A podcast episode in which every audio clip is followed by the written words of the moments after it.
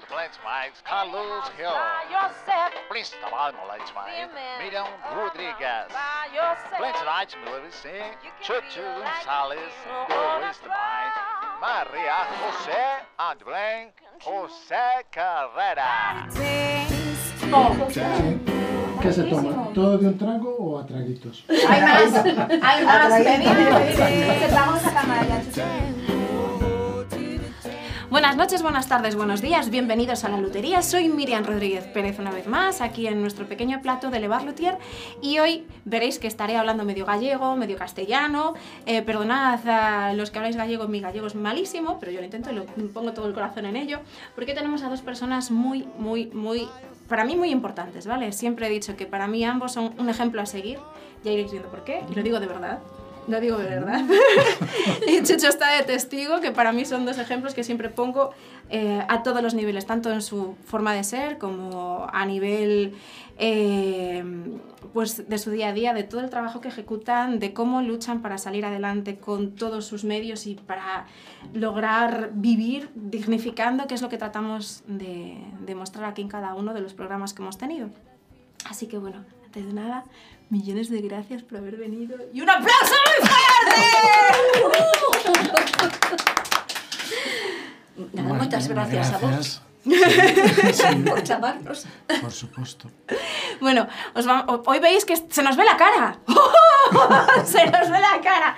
Bueno, y es básicamente porque con ellos tenemos un trabajo bastante cercano, es como si fuéramos, bueno, pues mm, digamos que un- una tribu, burbuja. Me voy a llamarme sí. tribu porque me gusta más que compañía burbuja o que... Uh, burbuja familiar. Burbuja familiar, exacto, exacto, exacto, exacto. Bueno, contadnos un poquito, contadles a la gente a qué os dedicáis, por qué estáis aquí. Mezclamos cousas, en principio eu traballo no Museo Marco, Museo de Arte Contemporáneo, donde, bueno, visitas guiadas, control de salas, eh, bueno, un pouco de todo, montases, desmontases, etc. E despois Mm, mezclando traballamos eh, bueno, facendo obradoiros para nenos e nenas centrados sobre todo na artesanía eh, bueno, intentar bueno, o que ti decías, dignificar todo ese mundo. E por aí, bueno, eu ahora mesmo é por donde ando por eses dous lados, os obradoiros e eh, eh, o museo. Eu máis do mesmo e ah, cronómetro, espera. Ademais, sí. no, no, no, vou ser escueta. E ademais, bueno, pois eu levo xa 40 anos dando clases de baile, música tradicional, o sea, canto e pandeireta, baile tradicional. E despois, bueno, estou metida en teatro, e traballo tamén no Museo Marco, igual que, que Josiño. E e dando visitas guiadas, eh, pero eu sobre todo na aula didáctica, no departamento didáctico. E, e bueno, logo moitísimas feiras de artesanía, porque os dous somos artesáns, sobre sí. todo do, do tecido, do textil, pero realmente tocamos un pouquiño todo, non? Eu agora tamén estou facendo eh, artesanía en Coiro na Universidade, na Escola de Artes e Oficios, e E, e bueno, tocamos así diferentes paus, un pouco que ti decías, para conseguir sobrevivir e tamén un pouco porque somos cuinquedos e gustanos facer un pouquiño de todo, non? Entón pico daqui, pico dali, como me gusta aprender de todo e máis, pois aí estamos e todo eso despois levámoslo un pouquiño ao noso, ao noso traballo, mm. eh, que danos moitos recursos. Sí, sobre todo para actualizarvos, eh, sí como día a día isto está cambiando moitísimo. Mm. Como, xa, xa que está todo isto cambiando, non? Vos que estades un poquinho nun terreo bastante máis alleo ao mundo digital, xa María me mira como Ay, non me toques iso.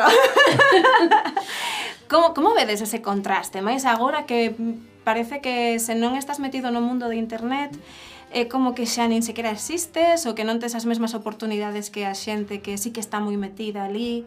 Como vedes? A ver, eu é que teño tecnofobia. Por iso ti tamén comentabas o tema de, uf, tocar ese tema. Eh, teño tecnofobia e, claro, eh, eu son artesán, a min gustame traballar con todo o que sexa visual, manual.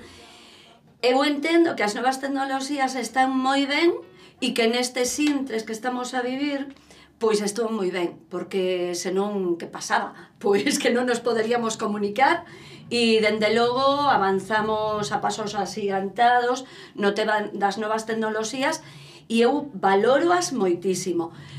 Pero, sinceiramente, a min que non me saquen o que é o contacto físico, o contacto visual, o contacto manual, todo o que sexa, eh, en, non sei, tú que sexa máis cercano, máis... E a min as novas tecnoloxías eh, como que me dis, distancianme moito, non? Aínda que, como digo, agora nestos intres eh, se non as tiveramos, que faríamos? Vale, esa é a miña opinión. Valoro as moito, pero eu sempre que se poida mm, físicamente, moitísimo mellor. Sí, mellor. a mí me gusta máis esa parte.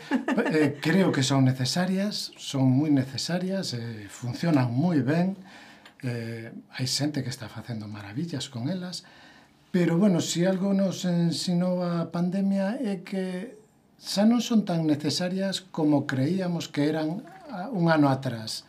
Creo que a pandemia nos serviu para saber que necesitamos máis o contacto persoal que o contacto a través da pantalla. Entonces aí creo que Feito durante a pandemia fixechedes un conto para para o Marco, Sí, Ti eh, estiveches de cameraman Eu estive E aquí cámara, a, a superestrela conta sí. contos Que María aquí non, non, non o dixo Pero ela é conta contos tamén Ela é unha actriz fantástica De feito, temos temos traballado xuntas. Sí, sí por aí eh, empezou, por aí es comezou a nosa sí, andaina xuntas. Exacto, ¿no? porque eu coñecindo a él nunha nun nun obradoiro de fotografías en cámara. Xusto. Fai anos, aínda non rematara eu a, a carreira. Sí, sí que en aquel momento sabía algo de, de ese mundo, pero bueno, ahora a raíz de todo isto, o sea, bueno, antes da pandemia que es comenzáramos, ¿no? con Cacianotipia. Sí. Sí, antes, un pouco antes, que en ese obradoiro foi donde tive en contacto ca Cianotipia e agora foi, bueno, donde decidimos leválo e mostrarlo a, a nenos e adultos eh, e, e, que nenas, por suposto, e a xente encanta ese, ese é super traballo. Bonito. Sí. É super bonito, porque de repente é cun só papel... Sí, un papel aí... Saca... É maxia! Sí. É maxia. Contádonos Contádanos un pouquiño, non? Como, como relacionaxe deso conto de repente que non che gustan nada as, as tecnoloxías e chamanto en mitade da pandemia porque isto foi durante a mes, mes, o mes, mes meu confinamento, confinamento e, e, e quedou espectacular, porque quedou espectacular. Mm, sí. De quen era conto, como... Bueno, pois isto partiu un pouquiño eh, da, do Departamento da, da Biblioteca do Museo Marco para conmemorar o que era o Día do Libro, non? E aí iría que a bibliotecaria, bueno, pois ocurriuse a idea de que poidera facer un contaconto realmente vía online, vale? E, e díxome, va, pénsao e a ver que, que sae de aí. E eu digo, ai, vi online que non me apetece tanto. Ainda que se sae en vivo, en directo e tal, non me apetecía moito. Entón, ocurriuse má idea, tiña que ser, pensamos en un conto relacionado coa arte. Eh, non había tanto que Ramón Trigo expuxera eh, no marco. E ademais é un, unha persoa que ten unha serie de contos maravillosos que están editados ademais por libros para soñar. E entón eu pensei mellor, digo, vai, podíamos facer o mellor en unha grabación, eu contaba o conto, escenificaba o e demais, e lembrome tamén, lembrome que chamei a unha amiga que se chama Miriam. E digo, va, se ocurreseme esta idea para facer este traballo, dame algunha idea, ti que eres artista. E bueno, pois nada, tendo en conta que ademais a Josiño se lle dá moi ben o tema das cámaras, da fotografía e de demais, pois dixen, oh, bueno, pois nada, eh, o que realmente mm, non pensei que nunca chegara, non pensei que chegara a ser tan, o sea, que o resultado final fose tan bonito, non?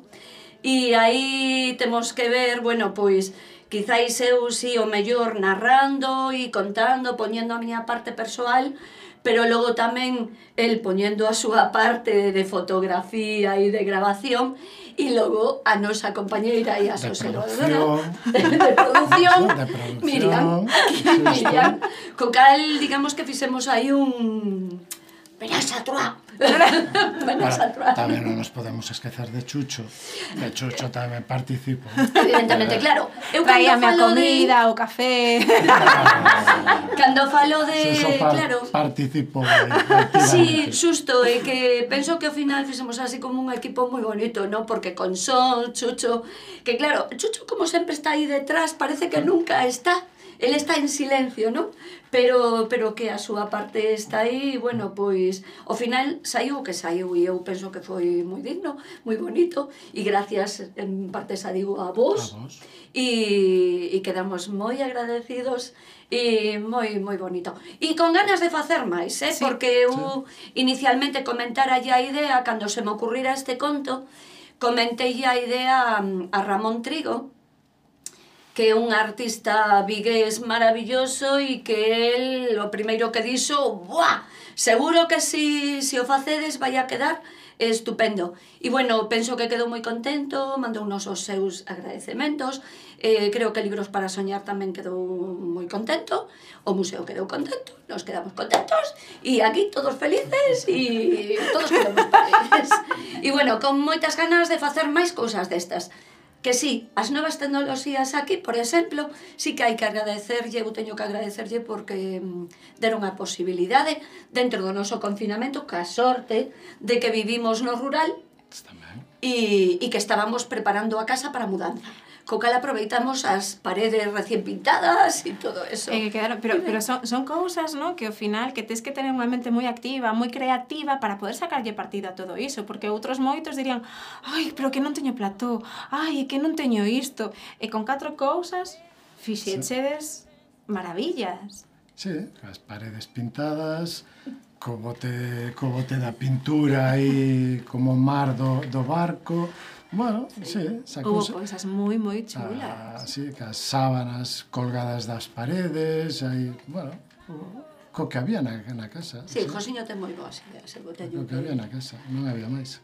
E como comenzaxedes a entrar dentro do mundo do arte en xeral? Eh, eu a través da artesanía. Fai Eu xa teño ca carta de artesán dende o ano 96, se non me equivoco ahora mesmo, ¿no? que, bueno, a cartas de artesáns en Galicia as danchas por historial familiar ou por estudios. Entón, eh, no meu caso non había historial familiar, entón eu entrei por estudos. Fixen, bueno, non sei, que son 4 ou 5 anos de, de textil, de E a partir de aí obtiven a carta artesán e foi por onde me fun metendo en todo, en todo este mundo. Ainda que, bueno, eu xa antes eh, sempre me gustou e sempre estive metido en asociacións juveniles, eh, eh grupos escaos, etc. Entonces, bueno, iba, fui entrelazando por aí todo o tema e rematei pues, en este mundo sin saberlo e sin, sin quererlo tamén.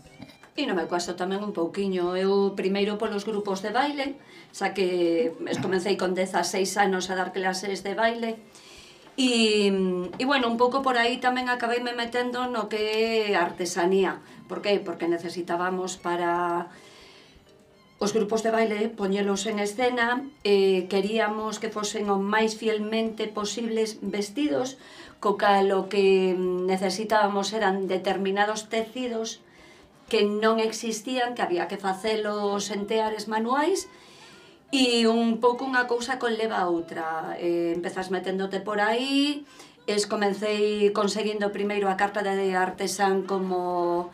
Eh, como Eh, non, ah, primeiro, a miña primeira carta de artesán foi como creadora de trases tradicionais, o que facía era reproducións de trases antigos, de gala ou de faena. E despois, o necesitar os tecidos, metíme en artesanía textil e por aí tamén acabei mm. obtendo a outra carta de artesán de textil, de tecelán, E bueno, tamén un pouco por aí, despois viu a posibilidade de meterme uns cuan, por, por uns 15 días no museo, a traballar no museo, E aí levo 19 anos tamén. Coño. Eh, sí, os primeiros 15 días, pois acabaron en 19 anos.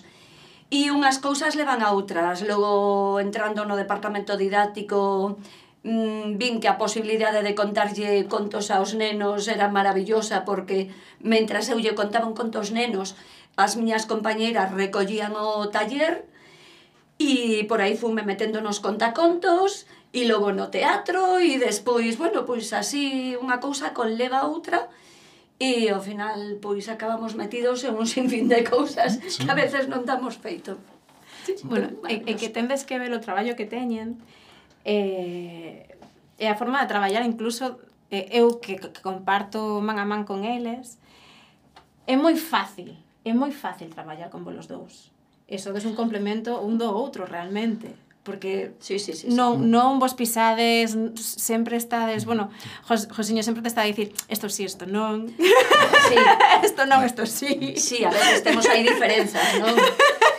eh, chegando incluso a discutir un pouquinho.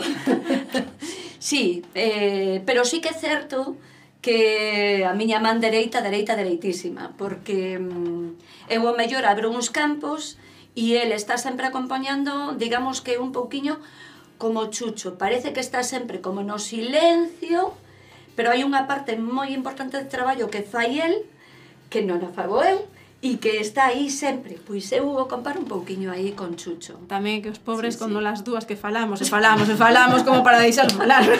non me extraña que está en silencio. Eu penso que nos abrimos un pouquiño o camiño, non? Como somos máis faladoras e non paramos, e comunicámonos con calquera e somos moi sociables e eso non se nos quita, non? Pois entón, nos abrimos o camiño, realmente, eu beso así. E logo, realmente, o fillo acaba facendo el máis parte do traballo. E é necesario, o sea, que sen el, pois estaría o traballo a medias. Si é importante, eu xa digo, comparo con Chuchiño aí. aí está, detrás, detrás da cámara, pero que é importantísimo e necesario, claro.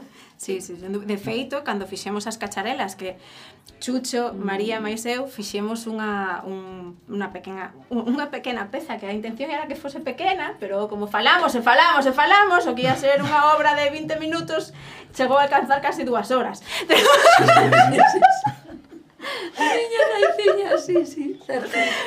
E quen estivo a pé de cañón coas cámaras foi José. Bueno, intentábase, intentábase.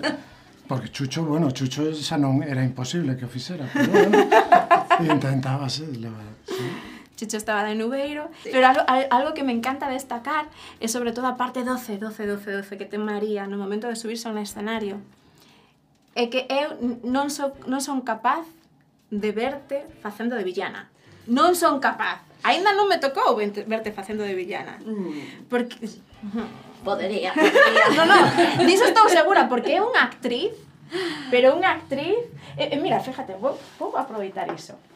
Vas facer de villana agora, vas mirar para a cámara, mm. e vas a botar a bronca a Josiño, dicindo... Sí.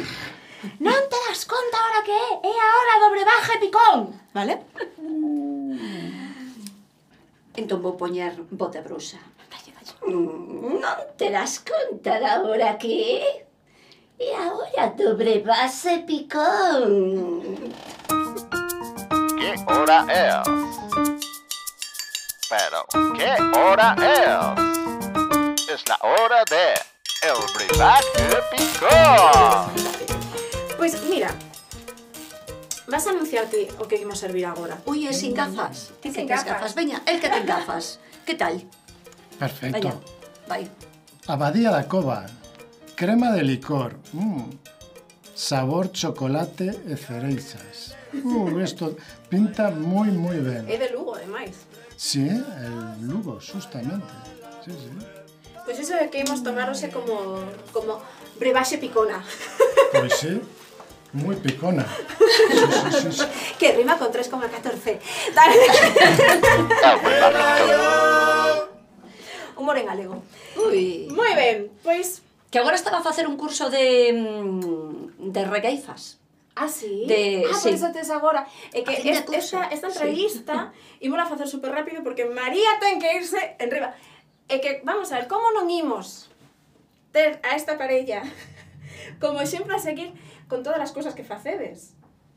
Mm, va, pero que hai moita xente, sí, que fai moitas cousas, verdad? Hai moita xente, pero montón. a graza é que vos, vos non sodes estou facendo isto porque eu agora non, hai que tiradavos a lingua para que digades o que estades a facer, porque non lle prestades importancia a algo que é moi importante e que a xente toma como Ah, bueno, sí, bueno, estoy haciendo aquí una clase... Bla, bla, bla. É que non temos tempo, porque estamos tan, tan, tan, tan acelerados intentando facer que non temos tempo para presumir máis.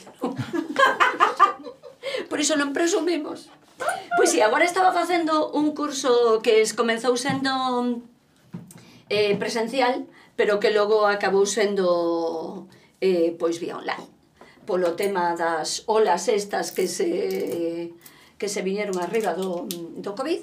E, e eso de expresión oral en, en verso e regueifas e hoxe ven unha persoa ademais a falarnos das regueifas un gran regueifeiro que é tradicional en Galicia, non? Sí, sí, Porque, sí, sí, sí. Temos a Josefina, que é a nai de Chucho no público,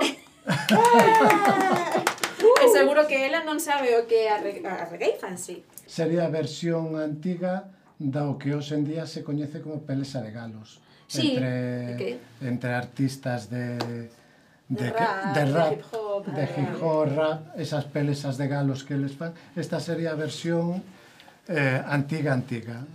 Pero son cantadas. Sí, sí, son cantadas. Súper sí. bonitas. Son cantadas, sí. Súper bonitas quedas no momento e si a verdade é que merece a pena e escoitar sobre todo a vos e boas regueifeiras e regueifeiros, a verdade é que merece a pena. Pero eu todavía non cheguei a ese nivel, nin a un nivel medio. Entón, bueno, espero que para o próximo curso consiga mellor nivel. E daquela, faremos. E co, co, coa, coas tablas que tes e a facilidade xa, porque o teatro final tamén dache... Ah, sí, sí. Sí, pero é curioso porque eu son moi teatreira, gustame moito o teatro, gustan os escenarios, pero no fondo son moi tímida, que iso é algo que a xente non É que non entende. A xente non entende que poidas, canto que tímida ti, son moi, moi, moi, moi tímida.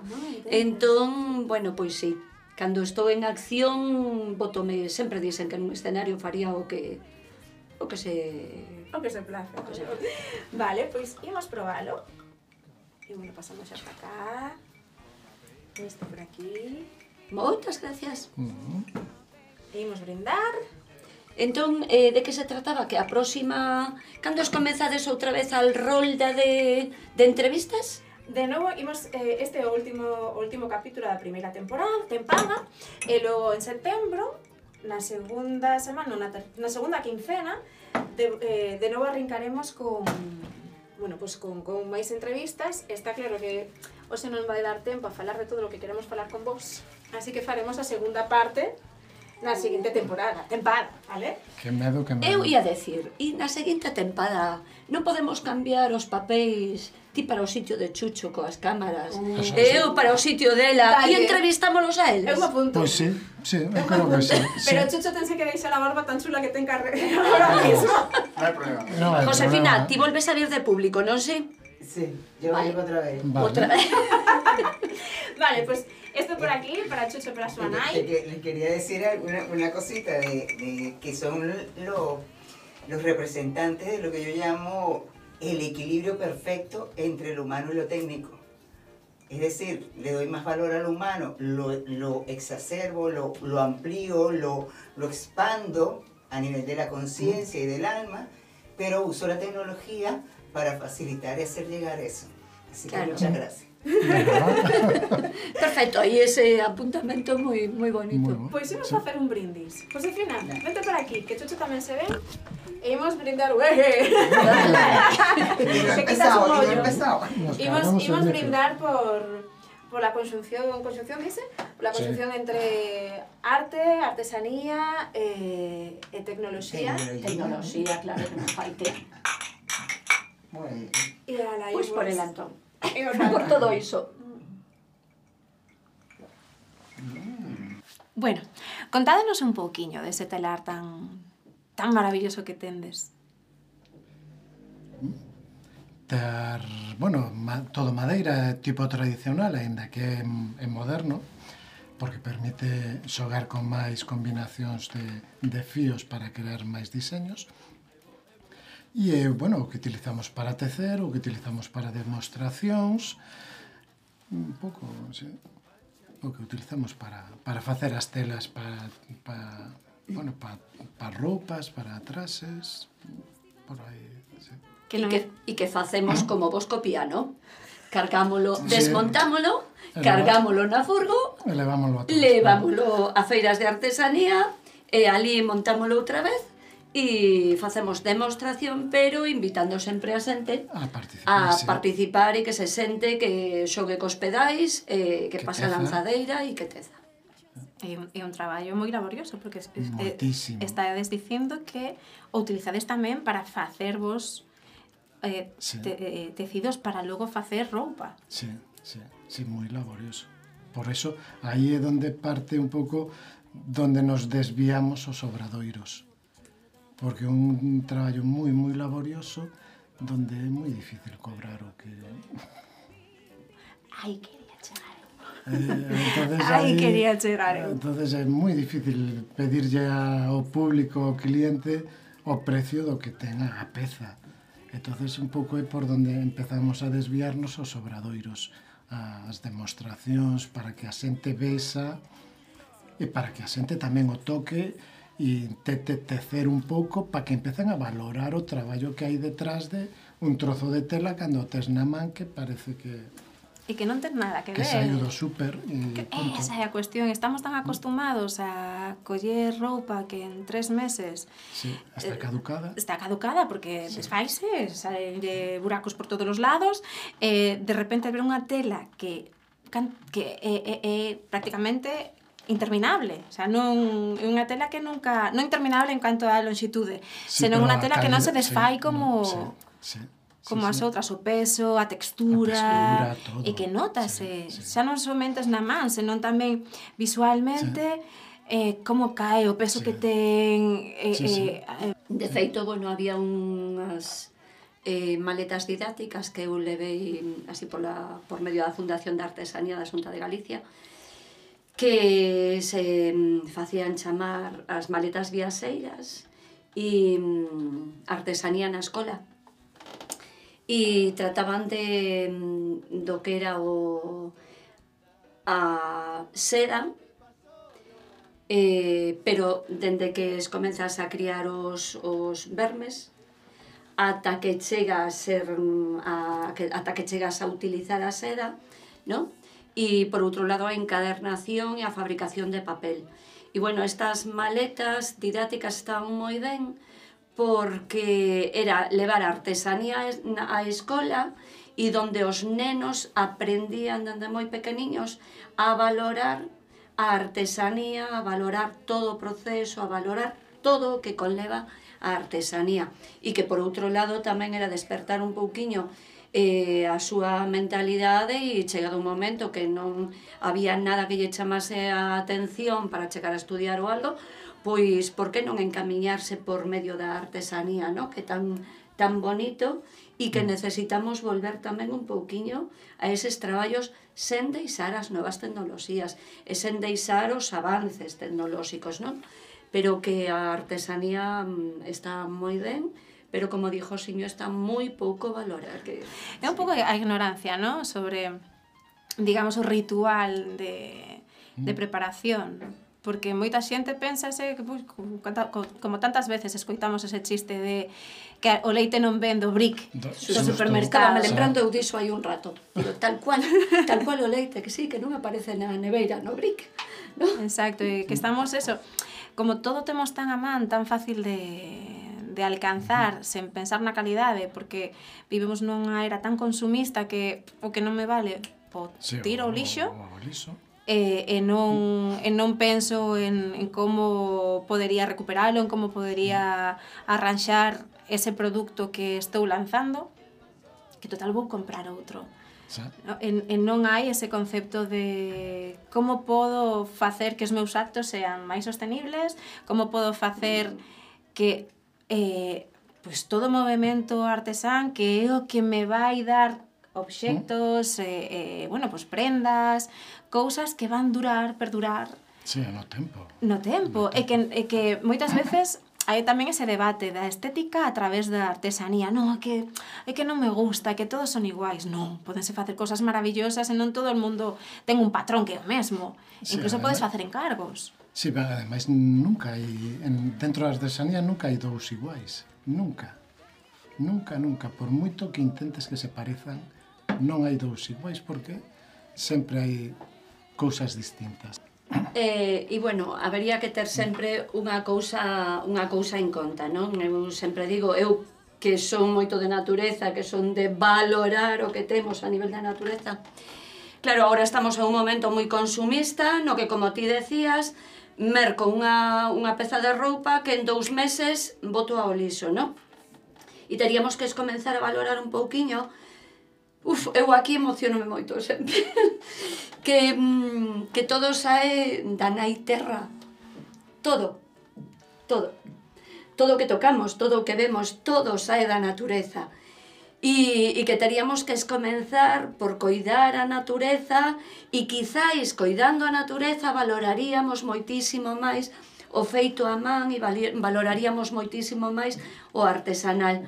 Pero eso, eu sempre, e agora quizáis non vaya desto a entrevista, pero sí que mandaría unha mensaxe de por Deus coidemos a natureza, porque todo sae da terra, todo.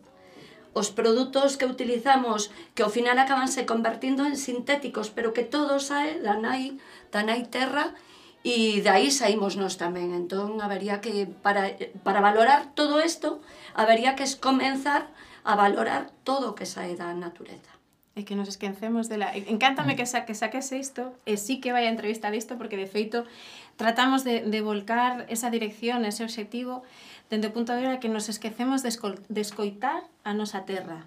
Es, de, nos olvidamos de mm. escoitar de onde vemos, porque vemos da terra, vemos da, de, sí. do natural, somos orgánicos, somos, mm, somos unha materia sí. que non somos artificiais, por moito moitas teorías que hai, por, bueno, non vou mm. entrar sí, en debates, sí. non?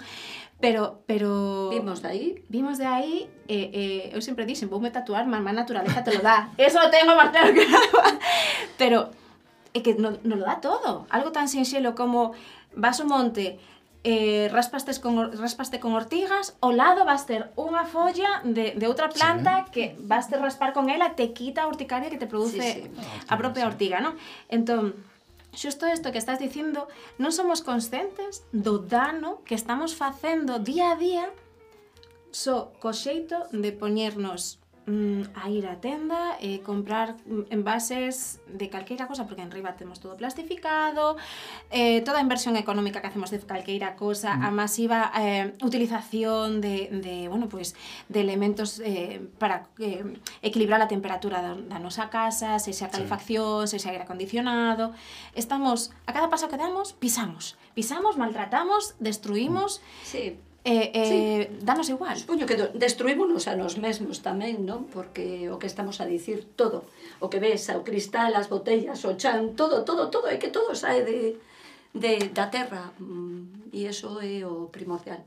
Entón, partindo desa base, a partir deste aí, pois, pois eso valoras moitísimo máis, cando valoras iso. Eh sempre nos contamos a, a imaxe que temos de, de, de aquel día en el que se estaba prendendo que había lume ao redor da vosa casa en, en Gulans. Ainda me sigo emocionando. Que foi un momento en el que, en el que eh, Galicia estaba inteira eh, totalmente eh, queimándose de unha punta a outra punta eh, chegou unha mensaxe bueno, eu estou ben, acaban de operarme dun, dun xeonllo eh, está, está Josiña pagando lume que? Collemos os bártulos e fomos para lá a sí, botarnos sí. un cabo. Eh, eh, ver como... Como o teu fogar que... Eh, que non é a casa.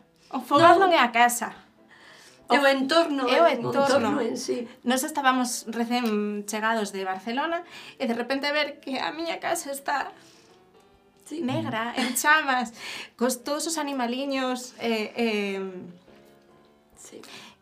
que moitos deles non tiveron a oportunidade de, de poder sí, escapar, no, claro. eh, sen contar co tema da fauna, do da fauna, perdón, da flora. Mm. Eh, e volos dous que estaba estaba de so, sos cun, cun par de sí. veciños. Sí. Eh, Chucho sempre sempre comenta, non, a, a, a túa cara cando chegamos que te derrubaches no eh, chan. Totalmente.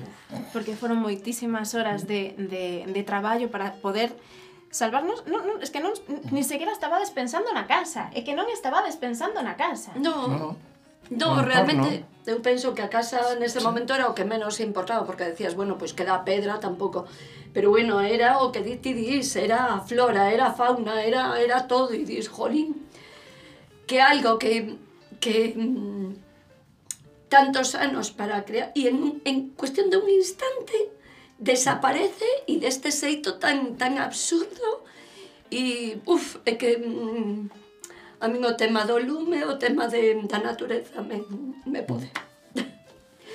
e aí sí que sabe. pois, aí, aí sí que xa nos pode. mm. mm. Bueno, nos estaba dicindo Chucha, é unha merda cortar así, é palo en plata. Pero bueno, como queda para a seguinte. Exacto, ¿no? en, se, en que- setembro temos que facer a outra.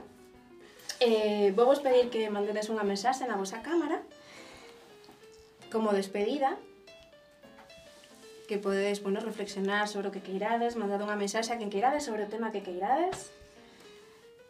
Veña, deixo a ti reflexión. Mm, no, me, no me da tempo a pensar, e das chupitos a... Eh, casi imposible pensar. Bueno, nada, como reflexión, eh, pues, quedar para setembro para entrevistalos a, a ela e a él, que sempre son os, sobre todo el o que non aparece. E nada, e sobre nós, bueno, seguiremos por aí facendo obradoiros, facendo que se sade, sesa, eh, bueno, agora nos facemos chamar, ou empezaremos a facernos chamar peixe sapo, eh, bueno, baixo ese nome eh, nos podere, podere desatopar facendo obradoiros para adultos e para pequenos, porque os nosos obradoiros son abertos a todo o mundo, donde, bueno, parte deles entra sempre a reciclase como punto clave e a artesanía pois non sei se ti queres... En agosto estaremos a finais dende finais de xullo ata 8 de agosto estaremos polo mm, Caurel facendo obradoiros eh, de artesanía e bueno, e a miña reflexión sempre a mesma eh, coidemos a natureza, coidemos o noso entorno e coidemos e valoremos todo o que temos porque porque senón non somos nada. Coidemos o noso entorno e coidemos a nosa natureza. E valoremos a artesanía. Bien. E a cultura. Sí, en Seral, a cultura en Seral. Sí. Pois en agradecemento, temos unha gasalliña. Uh! Oh, oh! Hola! Oh, que guai! Hola, que bonita! Que guai, que bonita! Por favor, por favor, por favor. Quedousenos corto, temos que facer a segunda, a facer a segunda parte. Está feito. Vale, pues está. Está feito. Favor. Eh, bueno, os que seguides aí mirando, millóns de gracias por estar aí. Re- Lembrade, darlle o botón de seguirnos no YouTube, no botón de seguirnos tamén do Spotify, no Instagram. Eh, bueno, que eso, es que somos Levar Lutier, un piano bar literal itinerante, que igual de itinerante que o tear que teñen eles os dous, pois nós tamén pois iso, imos por todo o mundo en adiante servindo copas e tocando. Así que nada, vémonos en setembro, agardamos que pasedes un bon un bo verán, e, bueno, biquiños para todos.